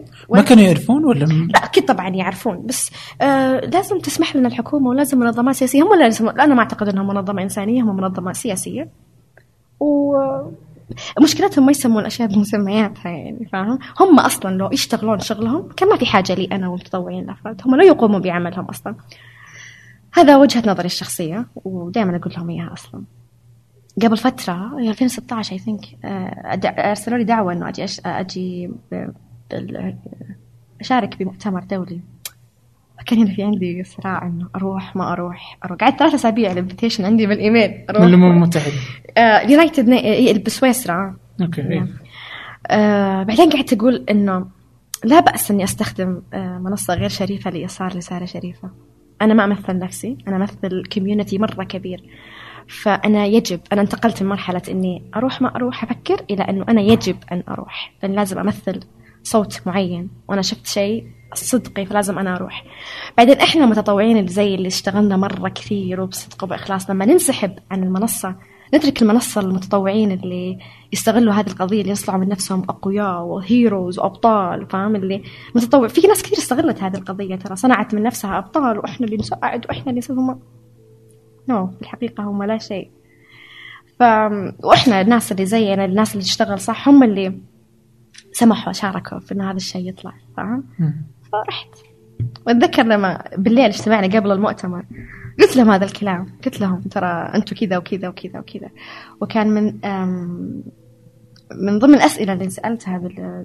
كان يقول خففوا اللهجة شوي شلون؟ yeah. إيش شلون تخفف اللهجة؟ يعني لا لا تنتقدونا كثير على الستيج طيب مم. إحنا نعرف وإحنا نعرف وإحنا نعرف تنتقدون كثير على الستيج فكان من ضمن الأسئلة يعني إيش إيش ممكن توجهون الامم المتحده نصائح وزي كذا. فقلت قلت لهم إنه لازم يشتغلوا أكثر على جودة ال- الموظفين اللي عندهم. كونك آه، مؤهل بالأوراق والشهادات وهذا هذا إنك مؤهل للعمل بالمجال الإنساني on the ground. كون يعني عندك qualification on papers doesn't mean you're qualified to work in the ground. ف وأنا صادقة لأنه كنا إحنا نعاني منهم. واحدة من المنظمات الدولية كنا لما نجيب التبرعات إحنا نجيب التبرعات. تقول لك ما توزعونها. لين تجي المصور حقي يصور بعدين تبدأ توزعون ها. يعني كان خليني أقول Red Cross كانت منظمة ال Red Cross ال- طبعا هذا لا يعني إن الم- المنظمة كلها كان أفراد اللي يعملون on the ground لأنه هو لازم يصور ولازم كانت على الحدود. كان يقول لكم ما توزعون. الدولارات اللي أنتم طيب أنتم ليش تحتاجونهم أصلا؟ لأنه طيب. ال- ال- ال- على ذاك المكان كانت على الحدود بين النمسا وهنغاريا. وهم اللي يحق لهم من بالضبط. أنت إذا في لازم تشتغل. هم اللي عندهم الصلاحية من ال- الحكومة نفسها. فأنت لازم تمشي. آخ كان متعب العمل معهم.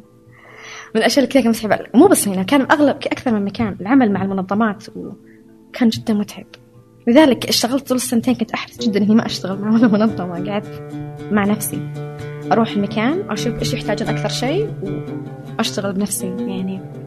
يا.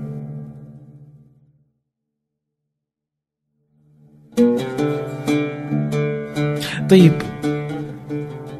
هنغاريا يعني أو المجر سمعتها يعني اتصور أغلب الناس يعرفون ان سمعتها سيئة. كدولة كحكومة ولكن ما حد يعرف إنه المتطوعين نفسهم الهنغاريين. يعني أنا والشباب العرب اللي جينا مم. جينا كمتطوعين كلغة صح؟ بس ما عندنا فلوس. من اللي جاب لنا الأكل؟ من جاب لنا الملابس؟ الأكل. من اللي فتح واي فاي بالمحطة؟ الهنغاريين. من اللي شال الأزمة؟ الهنغاريين. كانوا يجيبون حتى ال- حقة المعاقين. الشعب الهنغاري شعب أصلا صارت استفتاء. الحكومة الهنغارية آه، سوت campaign عظيم حملة جدا ودفعت فلوس أكثر من الفلوس اللي اندفعت للحملة الانتخابية. إنه تبغى آه، الشعب يصوت إنه قانون- ضد اللاجئين.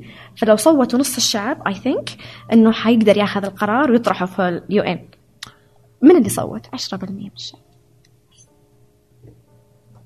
فحرام نح... هذا الشيء اللي يقهر إنه الشعب مو مو عنصري ابدا ما كان عنصري. مين اللي ساعد؟ مين اللي سوى؟ مين المحامي؟ مين اللي أصلا خلق الفيسبوك وجمعنا كلنا؟ مين اللي قالنا تعالوا ساعدوا؟ مين اللي المحطة صارت أصلا أكل أطنان من الملابس، أطنان من الأكل، مين اللي سوى هذا كله؟ الهنغاريين. الهنغاريين.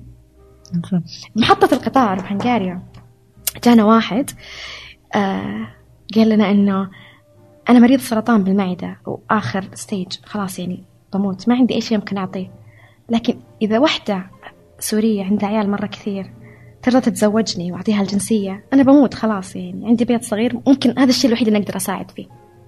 أكثر من كذا؟ أكثر من كذا يعني كثير كثير يعني.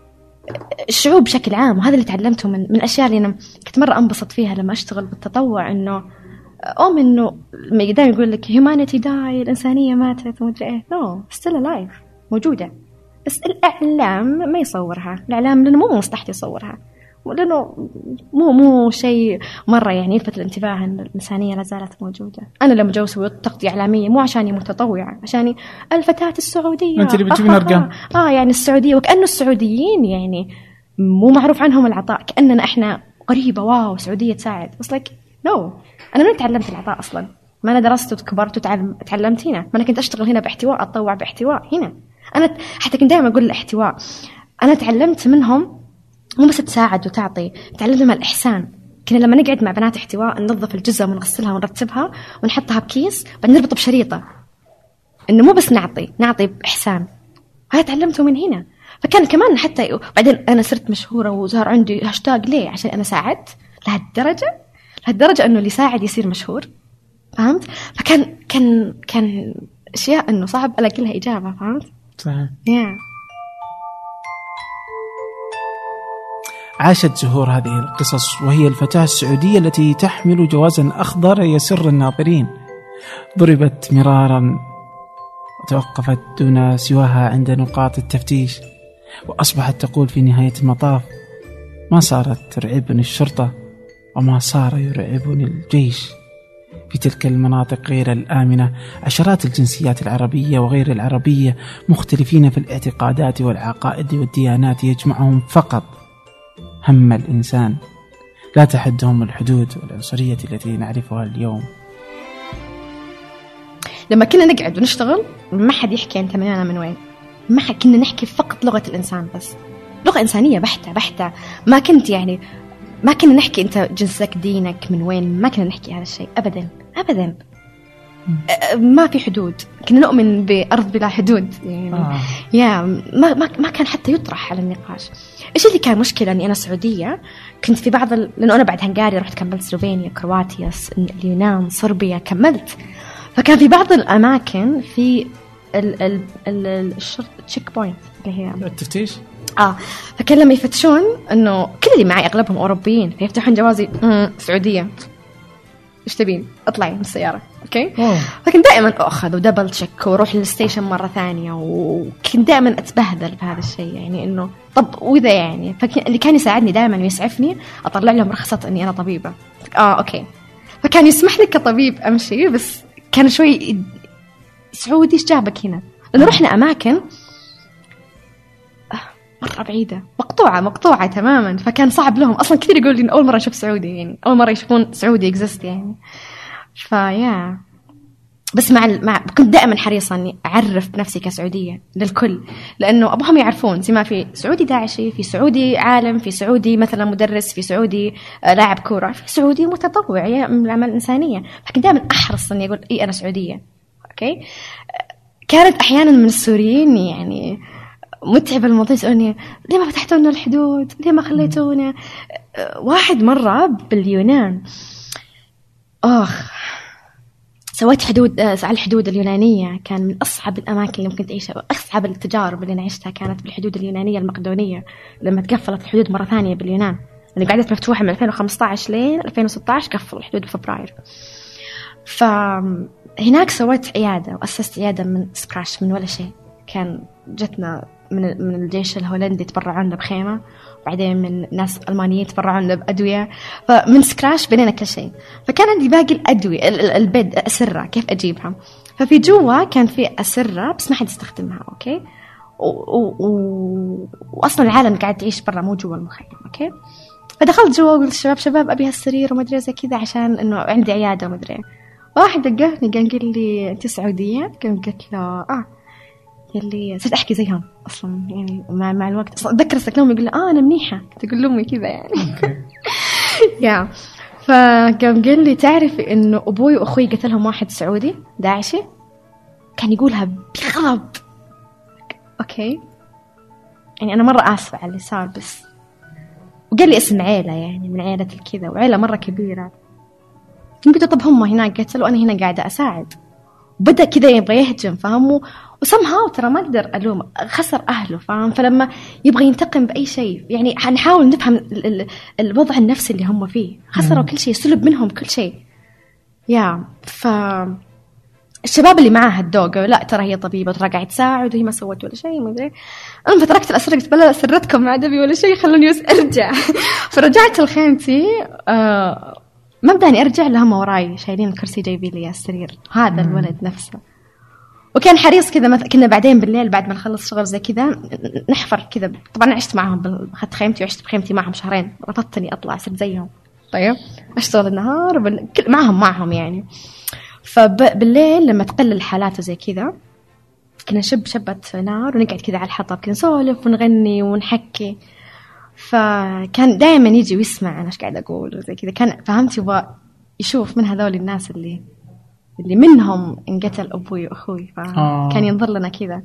بس انت صرنا ما أقول لك أصحاب بس.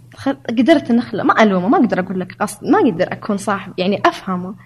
بس حكينا وسولفنا وفضفضنا كثير يعني. يا و... ولذلك كنت دائما أحرص إني أقول لهم أنا سعودية. يا أنا سعودية. جابت لك مشاكل إنه أنت سعودية؟ كثير. انضربت كثير. أوه. يا يا. وتفعل على وجهي كمان. يا زي ما قلت لك يعني ما ننكر إنه داعش كان فيه ناس سعوديين. احتلوا يعني كانوا كانوا يقتلونهم كانوا يعذبونهم كانوا يسوون فيهم اللي ما يتسوى. أوكي؟ كان في من ضمنهم. هذه حقيقة ما حد ينكرها. آه، يشوفون ليه ما فتحتوا لنا الحدود. دائما ليه ما فتحتوا لنا الحدود؟ أصلا أنتوا أصلا دائما غاضبين فاهم؟ فكنت أحيانا يعني. مثلا مثلا لما نوزع مساعدات آه، قد ما تقدر تكون عادل في توزيعها قد ما تقدر طبعا عمرك ما حتكون عادل في هذه الفوضى ما حتقدر. فلما أقول له لا أنت عندك غيره ما عنده فيعصب أنت مو أنت تعطيني هي مو منك أصلا هي من الأوروبيين فاهم؟ فكان يهج... أحيانا. يهجم علي. أم، يا بس هذا جدا نادر يعني. بالمقابل كثير ناس يعني كانت عندي أصحاب. أنا أقدر أقول لك الآن في كل أور... في كل دولة في أوروبا أنا عندي بيت. يمكن مو في كل دولة يمكن في أغلب مدن أوروبا صار عندي بيت. يعني من من من هذول الناس اللي رائعين. دائما أقول لهم أنا ممتنه جدا. أنا أصلا محظوظة لأني اشتغلت بهذا الشيء. أقول شيء إنه هل سببت لك إنك السعوديه مشكلة؟ وسببت هل إنه فادتك في مكان؟ آه طبعا. آه، السفارات السعودية كانت دائما تساعدني. طيب؟ yeah كنت مثلا لما أتوهق زي double check ومدري إيه مع ال station ومدري إيه ممكن تكلم محامي السفارة يجي يطلعك. كنت مثلا لما أسوي حادث بالسيارة واكلم محامي السفارة يجي يساعدني فهمت فكثير كان مثلا لما أحتاج أحيانا مساعدات كانت السفارة تساعدني بالمساعدات. لما أبغى تمر لما أبغى قرآن أو سجادات لما فلوس كمان أعطوني كثير يعني كثير. يا فهي استفدت كوني سعوديه كثير. عموما كوني سعودية وغير في الاخير يعني دي أنت انسجنتي ثلاث مرات؟ أبغى يا مو سجن توقيف. شلون؟ مو سجن توقيف. زي ما قلت لك لما يوقفونك على الحدود إنه آه أنت لازم double check إنه جوازك ممكن يكون مزور فاهم؟ لأنه بالهبل تزوير جوازات هناك. ب- مع اللاجئين هناك في تزوير كثير يصير. okay. فا آه لا يوقفون. أنت السعوديه كيف؟ لا وقفي على جنب يعني. فعشان الموضوع ما يطول. بس البداية كنت مثلا أخاف وزي كذا. آخر مرة كنت أول ما دخلت ما فكرت اكلم محمد كلمت اصحابي آه، الشباب ال- ال- السيارة فيها موز لا يخرب الموز. على بال ما أطلع الموز يمكن يخرب فبسرعه فهمت صار صار خلاص ما عاد آه، تدري إنك بت- بتطلع بتطلع يعني. فما صار يرعبني كثير. آه، سنتين وأنا أشتغل مع الجيش مع مع القوة الخاصة مدري فما صار أصلا مسمى الجيش يرعبني أصلا. بسلوفينيا كنت آكل أشرب قهوه معاهم أسولف معهم الجيش نفسه. بعدين سلوفينيا كان آه، مو بس سلوفينيين كان كل يوم دولتين ترسل جيشها ي- ي- يناوب بالليل. سلوفينيا كانت جدا صعبة كانت جدا صعبة كان وقتها شدة القصف بروسيا و... وتفجيرات فرنسا و... كانت جدا صعبة. كان يجون العالم لسه بنزفها عبد الرحمن لسه الدم still bleeding لا زال ينزف. كانت العالم يا كان متعب جدا سلوفينيا متعبة جدا. كانت قصصها مؤلمة.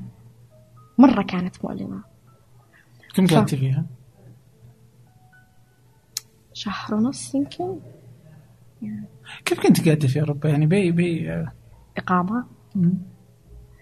أم، كان لازم أسوي training سنة. طيب. و الدكاترة حقيني بالجامعة مؤمنين كثير بال... بهذه القضية. هذا أرجع أقول لك إنهم مؤمنين بهذا الشيء. فكانوا يقولوا لي إنه okay تعوضين ال training بعدين بس روحي. آه. بس كانوا يسمحوا لي أروح وأدى أنت أنا قاعدة أمارس مهنتي كطبيبة في الأخير يعني آه فكنت لا بالترتيب مع الدكاترة معي بالجامعة بإقامة حقتي لا زالت يعني مم. طيب آه. كيف تجربة ألمانيا؟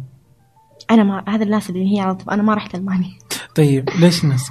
ما أعرف فهمت أقول اني ما حكيت مع الإعلام فالاعلام صار كل كل صحيفة تكتب من راسها. في ناس كانوا يعرفوني آه سارة عسيري. أنا ما اسمي سارة عسيري. بس لأني بالفيسبوك دائما أحب nickname سارة. فبالفيسبوك كاتبة زهور عسيري بعدين سارة عسيري. فصار أح... أنا آه، أحب اسم سارة. ف صار كثير قصص اني حكت عني مو حقيقية. مو حقيقية. okay. فلا أنا ما وص... أنا ما وصلت ألمانيا. يمكن وصلنا حالات ألمانيا ورجعنا. إيه ليش بس انت تقولين إنه مو بالحلم؟ مهم ما يعتقدونها. إن- يعني آه، هل هي أفضل دولة أوروبية تخدم اللاجئين أو شيء زي كذا؟ ممكن هي واحدة منهم هي والسويد والنمسا.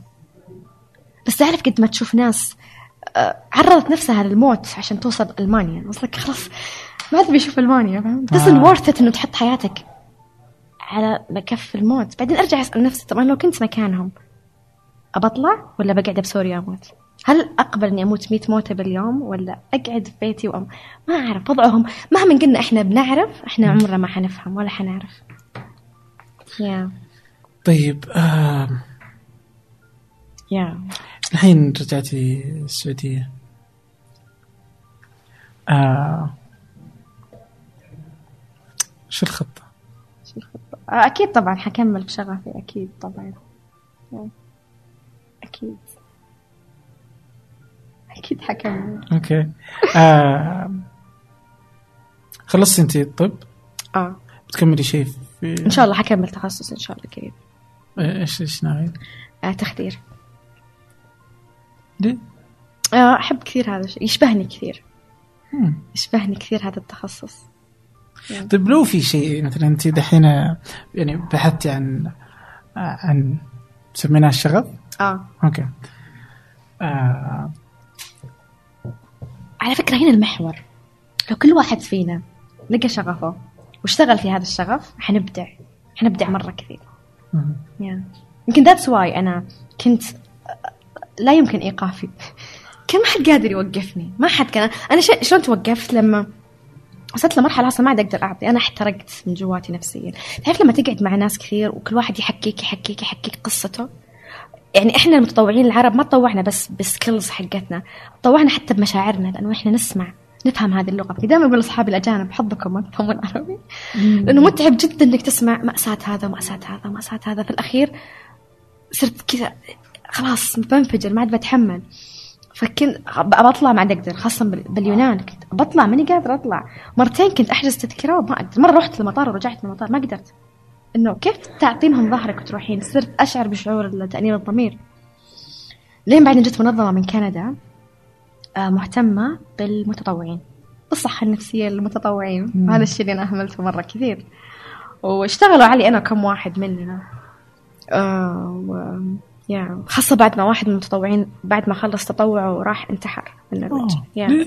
المأساة كانت أكبر ما تتخيلها يا عبد الرحمن. كنا نشوف كانوا عندي بالعيادة يجوني ناس أطفال مغتصبين اغتصب بالمخيم. والأم ترفض. إنه تقول لك لا عنده إمساك ما ما منه فهمتي. ال ال ال ال الأشياء اللي كنا نشوفها كانت جدا صعبة.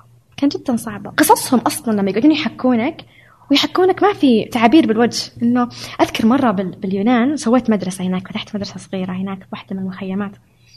لما تخرجت قلت لأهلي ما بي حفله تخرج ما بي هدايا أعطوني كاش ماني أخذت الفلوس رجعت مرة ثانية هناك. فمن ضمن الأشياء اللي صلحناها فتحنا مدرسة هناك. فكان واحد من الأطفال قاعد ندرسه نعلمه قراءه وكتابه قاعد اسمه أحمد. قاعد أدرسه. آه وكان في مظاهرات برا بالمخيم. فأقول له ليش مظاهرات برا؟ هذا كان يحكي لي. يقول لي امبارح في حدا اختطف أختي واغتصبها ورجعت هيك تعبانة وبيحل الواجب. يحكيني الرحمن ويحل الواجب. والمظاهرات برا عشان ما في أمن بالمخيم وواحد جاء خطف بنته واغتصبها ورجعها طفلة. ما عاد صاروا يعرفوا إيش الصح إيش الخطأ. طلع عندهم جيل كامل ما ما, ما يعرفون هذا التصرف خطأ. ما يعرفوا. فهمت؟ لا يعرف إنه الاغتصاب هذا المفروض لازم ما يصير. يحل الوضع ما في تعابير بالوجه حتى الكبار. صاروا يحكوك مثلا يا في قصص. في أنا قصص لما أحكيها للناس ما تصدق. تقول إنه لا أنت قاعدة تتخيلين تتوهمين أنت قاعدة تبالغين. لأنه ما عاشوها. بس لما أحكيها للمتطوعين بيفهمونها لانهم عاشوا معي. نفس الشيء. اللاجئين كانوا الحين يحكوني قصص. أنا أتوقع إنهم يبالغون. مثلا كانوا لما يقصوا بواحد كانوا يجبروا أهله يجي يشوفونه. يجبر. الأهل يج- يجبرون يشوفون. ويلعب براسه كورة كم يوم في مساحة القصص أنا ما أقدر أتخيل هذا الشيء. بس هذه قصص تحكى يقولون لك إياها.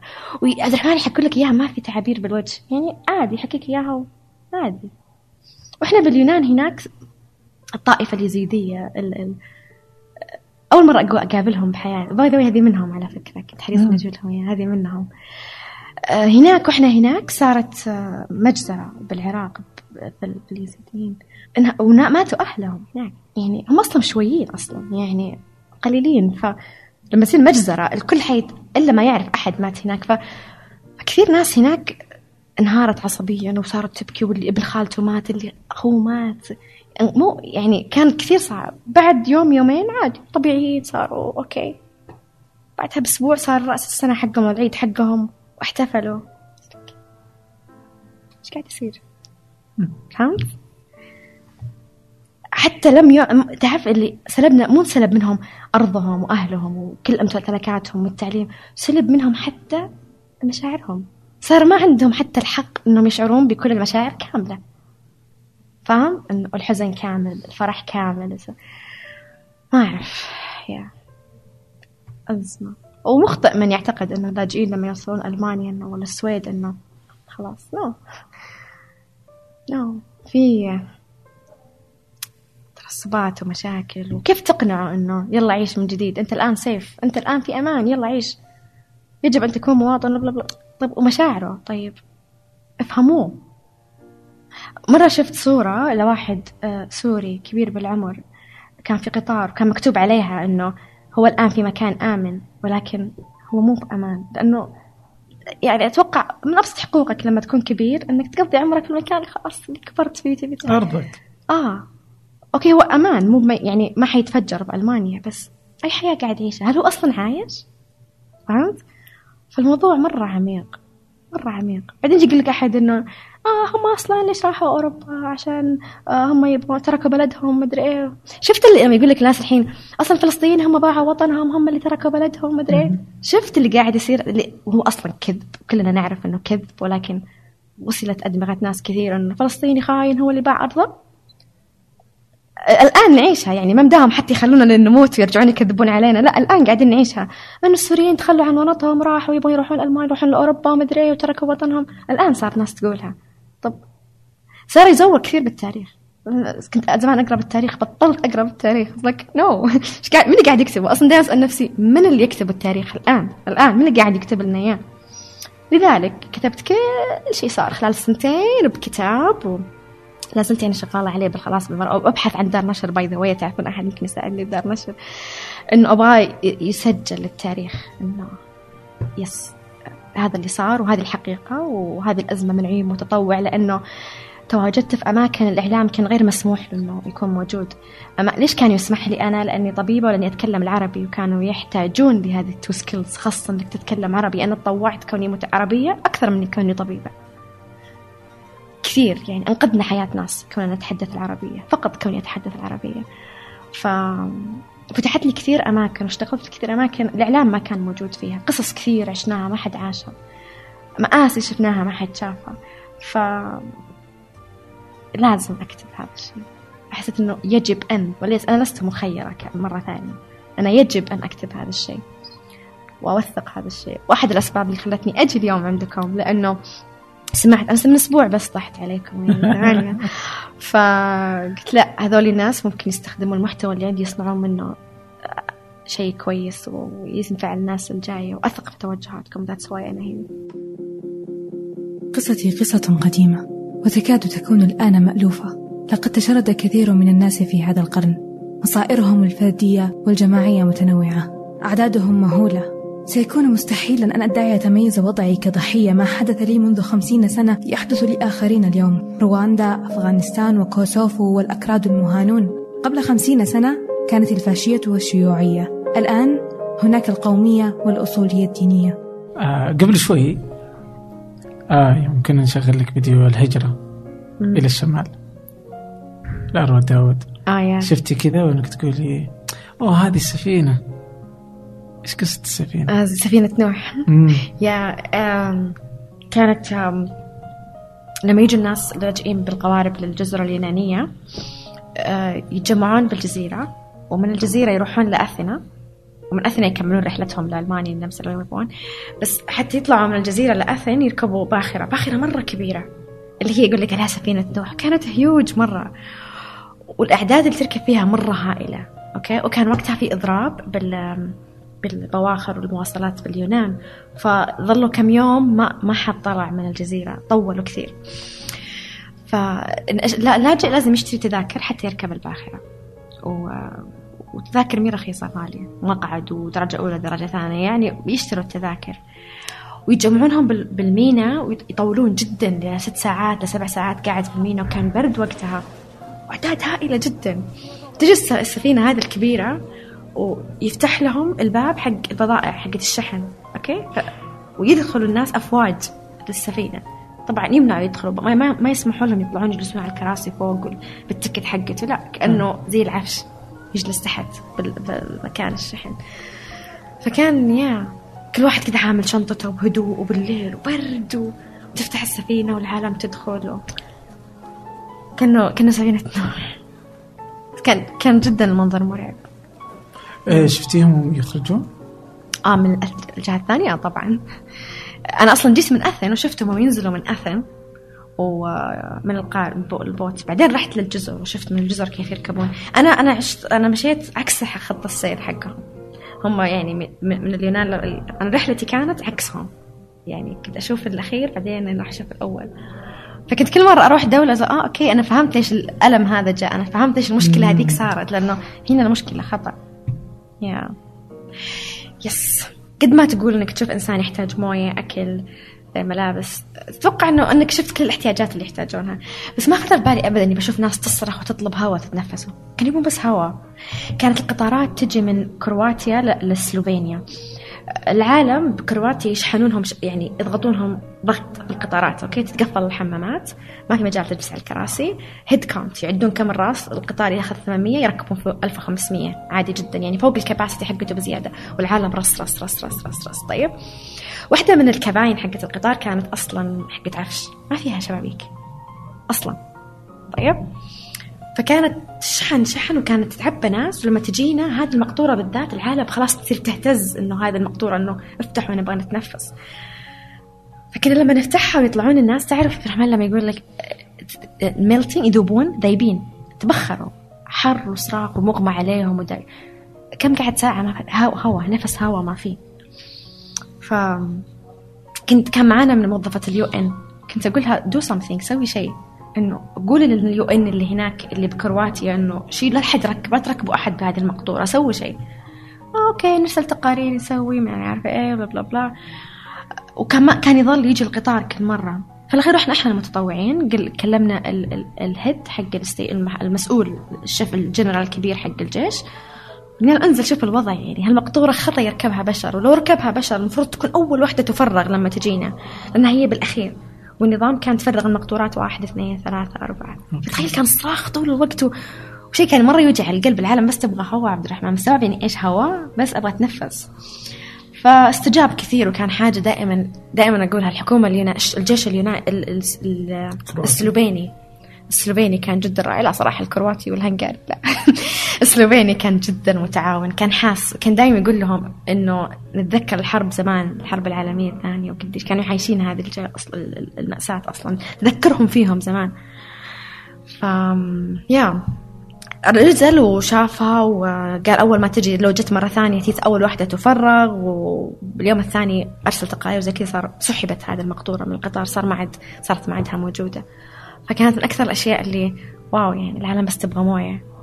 من الأشياء كمان اللي صارت بسلوفينيا كمان اللي نفس زي ما قلت لك بكرواتيا يعدونهم 1500 يلا 1 2 3 4 5 1500 خلاص سكر القطار. ما يهمهم فصلتوا عائلة ما فصلتوا عائلة ما يهم. خلاص إحنا عدينا بالرأس أوكي؟ فكانت تجينا بسلوفينيا عوائل مفصولة. أمي عارفة ولدها بس نفتح القطارات حاله جنون. ابني ابني من يعرف العالم تصرخ تدور أهلك تدور عياله تدور بجنون طيب؟ فمرة جانا واحد مغربي لاجئ وعنده طفل بالأيام عمره بالأسابيع. أعطاني إياه قام قال لي ما أعرفه. أهله كانوا معاي وكنت أساعدهم أشيله وانفصلنا بكرواتيا. فالطفل هذا يعني ما أعرفه مو لي يعني ولا أعرف من أهله. إيش تصلح يعني؟ ما حاخذ الطفل أنا مستحيل لازم لازم تعرف أهله. حاولنا ندور أهله ما لقيناهم. فكلمت الجيش وقالوا لي أوكي خلاص يقعد. وكل ما جاء قطار يمكن أهله يكونون بالقطار الثاني. جاء القطار الثاني موجود الثالث مو موجود جاء المساء. فقالوا خلاص هذا الشخص مع الطفل يروحون المخيم يظلون ما حيروحون لين يجون أهله يعني. بعدها جانا قطار بالليل. أول ما فتحناه طلعت حرمة وتبكي وتضرب راسها بالأرض وتصارخ ابني ابني. فعرفت على طول إنه هي كانت أم هذاك الطفل. فحاولنا نهدي كانت حالها هستيريا ما تتخيلها يعني. كانت هستيريا مو طبيعية صارت تمشي وتضرب راسها بالمقطورات وتدور على ابنها من مقطورة لمقطورة آه راح واحد من الجيش بسرعة و بسيارته الخاصة راح المخيم وجاب المغربي مع الطفل ولمينا العيلة مع بعض. فكان شعور مرة يا يا آه. هذه كانت آه، في سلوفينيا. سلوفينيا. الدولة فقيرة ولا؟ سلوفينيا؟ مم. لا هذا الشيء اللي العالم ما هي فاهمته. كان سلوفينيا تعتبر من الدول الغنية دولة جدا غنية. يعني والرواتب عندهم كويسة والمعيشة عندهم راقية. العالم under يعني under يعني يقللون يقللون من قيمة وشأن الد- يعني ما هم فاهمينها بالضبط. بس لا فكان مثلا من ضمن الأشياء كنت أقول لهم إنه اطلبوا اللجوء بسلوفينيا. ليش ما تطلبوا اللجوء بسلوفينيا؟ كان العالم تعتبر سلوفينيا بس. نقطة عبور آه. مع إنها من الأشياء خاصة عائلة كان جانا رجل آه، كبير بالسن وكان آه، كان عنده أعراض الجلطة. رجل عنده أعراض جلطة كان يعني كان خطأ إنه يكمل الطريق. فكنا نحاول فيه إنه أقعد. والله العظيم بلد حلو أطلب لجوء هنا. إنه لا ماني عارفة إيه زي كذا. وتحمل على مسؤوليته. تخيل كل الأعراض كانت عندنا لما سوينا ال ECG حق تخطيط القلب وكل الأشياء إنه الرجل في أي لحظة ممكن يعني يروح. رفض. كان لازم يكمل يعني. كان كمان آه، واحدة حامل وخلاص يعني تعرف اللي آه، كنت را- ال- ال- التقلصات خلاص سايرة وبدت بدت الموية حقت الجنين تطلع. ولازم حتولد ال- بأي يعني المفروض تولد. هذه تروح على طول غرفة ال- الولادة. كان كان زوجها رافض. لا تكملين على النمسا. ما نقعد في سلوفينيا. فيا كملوا كمل ما حد رضى يقعد في سلوفينيا. مع إنها بلد كانت جميلة جدا. جميلة جدا سلوفينيا. حكومة وشعب وبلد واقتصاد وكل شيء. كملوا. كثير ناس كانوا يرفضون أصلا يقعدون. يا عجيب طيب آه ماذا عن مقدونيا؟ في حالة طبية قلتي عليها مقدونيا من آه لا لا, هذيك لا كان آه بداية الأزمة. كان في في لم في حالة معينة لازم ننقلها. آه ما ينفع تقعد بال- بالحدود هناك في مقدونيا. كان لازم تروح يعني حالة طبية جدا لازم تروح. فمستشفى بألمانيا تكفل إنه ياخذها. طيب؟ okay. آه هذه قبل لا تفتح هنغاريا الحدود يعني كانت. فسوينا صفحة بالفيسبوك messages زي كذا و... وتجمعنا ناس من كل مكان ما نعرف بعض. بس حتى ننقل هذا الشخص اللي أتطوع إنه يكون معهم اللي تطوع إنه يوفر لهم الأكل اللي تطوع يعني من من من خط السير كامل من كل المدن اللي يمرون عليها لقينا متطوعين اجتمعنا بالفيسبوك. لدرجة إنه لقينا آه الكنائس كانت تقول تنامون عندنا بالليلة لما يباتوا ليلة يباتوا بالكنيسة نفسها فتحت الكنائس أبوابها يعني. آه كان في واحد آه شرطي هنا مساوي آه قال جيبوهم بال check point هذه بالوقت الفلاني أنا حكون مناوب فحمشيهم يعني. فالكل تعاونوا. وكان شيء جدا جميل. لما تشوف الناس كلها تحكي بس لغة واحدة لغة الإنسان بس. يا فكان جدا جميل هذا الشيء وفعلا وصلت لألمانيا ودخلت المستشفى الحالة وتعالجت. يا عجيب آه لا والعجيب أحلى منه بعد ما خلصنا الحالة كلنا sign out من ال group ولا واحد فينا يعرف الثاني. سوينا مهمة خلصنا طلعنا. هذا اللي قاعد أقول لك إياه إنك ما ترجي من وراه ولا شيء ولا شيء. أنت بس تسوي تسوي شيء واو بعدين تحس بسعادة عجيبة وما ترجي من وراها شيء. يا. آه. قديش تحسي كذا فيسبوك يعني؟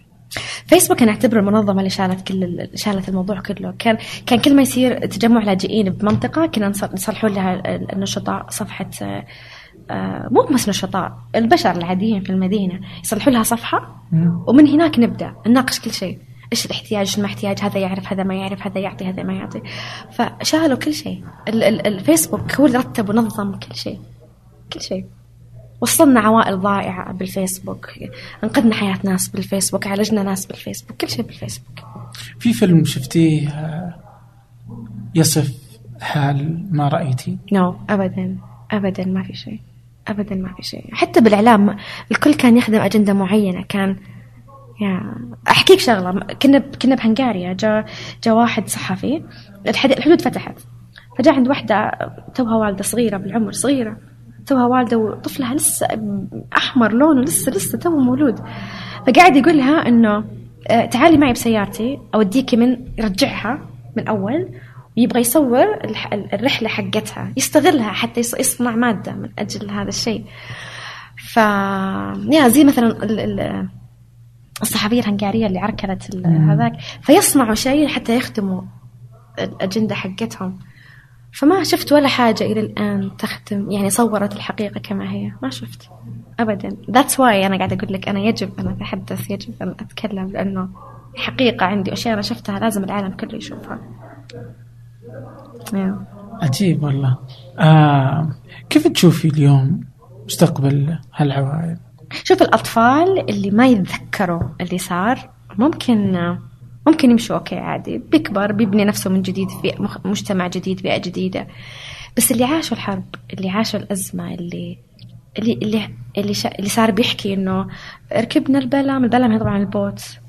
وجا الخفر واطلق علينا رصاص وبعدين هربنا وجا المهرب وضربنا. اللي بيحكوا عن هذه الأشياء اللي المفروض إنها أصلا لا تس لا تصير أصلا يحكوا عنها كأنها واقع جزء عادي من الحياة. ما أعرف هذول كيف يا ما أعرف ما أعرف. نفسيا ما أعرف كيف تقرأ ال ال ال ممكن هم الآن في أمان في دول أوروبا أمان إنه ما يجيهم قصف صاروخ ما ما يقتلوا ما بس. هل هم أرواحهم في أمان؟ ما اعرف ولا أعتقد يعني. على فكرة كثير تسمع عن انتحار لاجئين بعد ما وصلوا المخيم واستقروا كذا انتحر. ما يا ما أعرف. طيب أنتم؟ المتطوعين. الحلقة الأضعاف اللي ما حد يحكي عنهم. يا كثير تعبانين. يعني يبذلون جهد ما حد يحكي عنه لم يسلط عليه لأنه جهد آه، زي ما أقول لك نقي جدا بيور جدا لا يخدم أي أجندة معينة فما ما حد مصلحته يسلط عليه. من من المستفيد لو جاء سلط عليهم؟ ما حد بيستفيد. بالعكس لو سلط الضوء عليهم كثير من المنظمات حتخسر التبرعات اللي تجيها أم، حتظهر الصورة الحقيقية للبشر والناس إنه إحنا فعلا سكان الأرض متعاونين وإن الإنسان يشعر بألم أخوه الإنسان وتشز حقيقة اللي, اللي المتطوعين يخلدونها ويمثلونها. فهذه حت حتضر بكثير أجندات موجودة إنه الإنسانية موجودة. اللاجئ ما هو شرير. الأوروبي ما هو عنصري. الحقائق الموجودة اللي يمثلونها اللاجئين من مصلحة كثير إنها ما تظهر يمكن.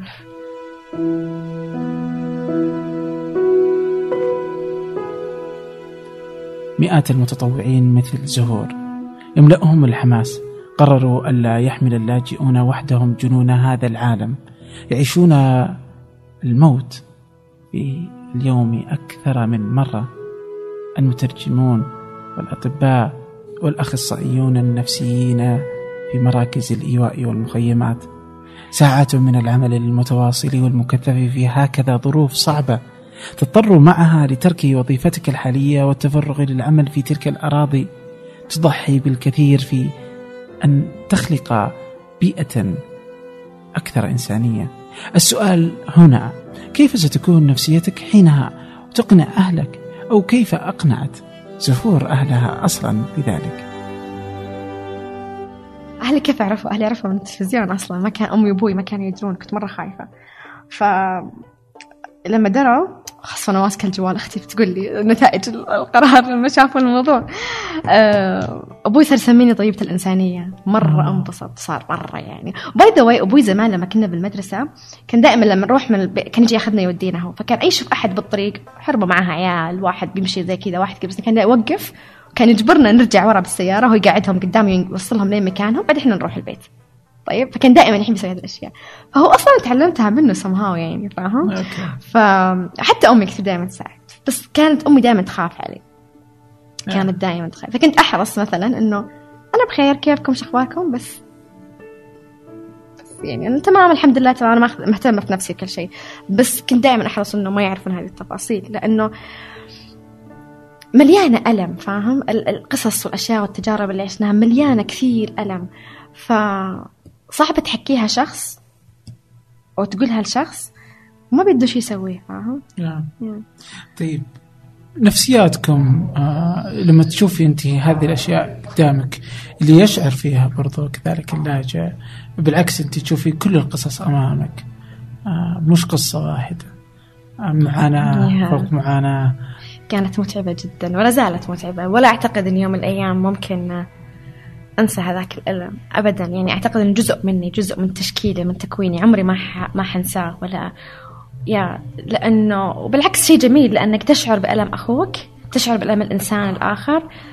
هذا جزء عمق جديد من الإنسانية. كثير قديش يأثر عليك نفسيا يعني؟ كثير كثير. أنا أنا ليش أنا وصلت لمرحلة زي ما قلت لك كنت أحجز تذاكر وما أروح. ماني قادرة أروح. خلاص ما عاد أقدر. فقدت قدرة على التحكم في نفسي وجز خطأ يعني. دائما عليكم من ينتبه لي؟ كنا ننتبه لبعض. المتطوعين كنا ننتبه لبعض. بعدين جت منظمة من كندا مهتمة بس بالمتطوعين مم. والناس المت... اللي اللي يصير لهم traumatize يعني يعني okay اللي يتعبوا نفسيا جراء هذه ال ال الأشياء. فهي اللي اهتم اقنع أخذت ستة sessions لأن اقتنعت إنه مغادرة هذا المكان مو لازم أشعر فيه تانية بالضمير عادي أروح وأهتم في نفسي لأني لو ما ساعدت نفسي ما حقدر أساعد الآخرين. يا في أحد من اللي اشتغلتي معاهم يعني عانى بعد ما طلع بعد ما شاف ال... آه كثير مرة كثير جدا آه واحد من المتطوعين لما راح نرجع النرويج نرويجي انتحر ما قدر يتحمل كمية المآسي والألم اللي اللي موجود يا كان عربي؟ نو no. آه ولا يعرف حتى إيش كان يقولون يعني. هذه مشكلة الناس اللي عايشين مثلا في ايسلند مرة صلحوا مظاهرة عشان آه أناناس في البيتزا والأشياء هذه. فهمت؟ يعني ناس يعني عندهم كل مرفهين وعندهم كل أساسيات الحياة فاهم وأكثر من ذلك. فكان صعب عليهم يستوعبون إنه في ناس تغتصب وتقتل وتهجر وتذبح. وكمان لا زالت تعاني وتعاني وتعاني ويقفل وجه الحدود. خاصة الأوروبيين أنه ما, ما, ما عندهم حدود. ما في حدود في أوروبا. ربوا وكبروا على ما في حدود. فجأة جت دولهم تقول لهم لا ترى في حدود. طب وين درستونا إياه وعلمتونا إياه والإنسان ومبادئ الإنسان وحقوق الإنسان؟ فهمت؟ فصار هم عندهم كم نفسهم الأوروبيين إنه إيش اللي قاعد يصير؟ فاهم؟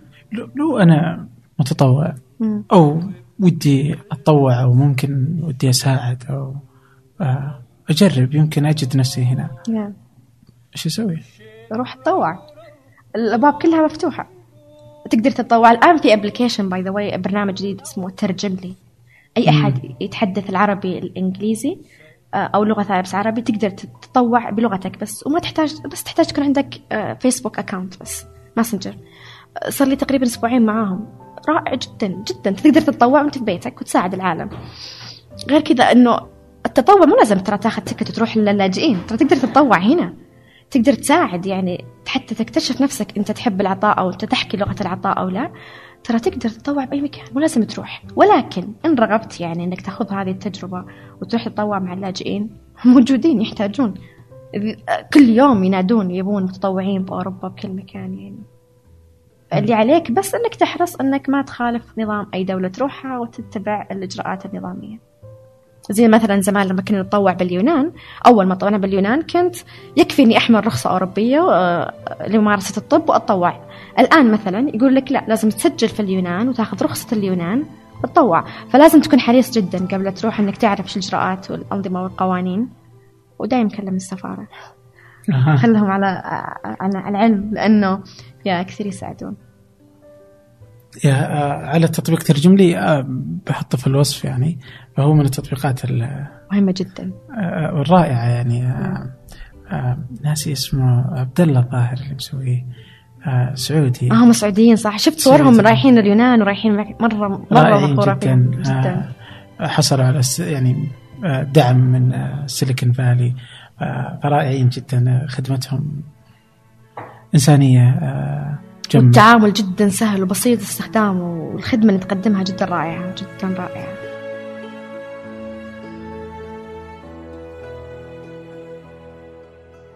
ما تحسي إنك جالس تعرض نفسك للخطر؟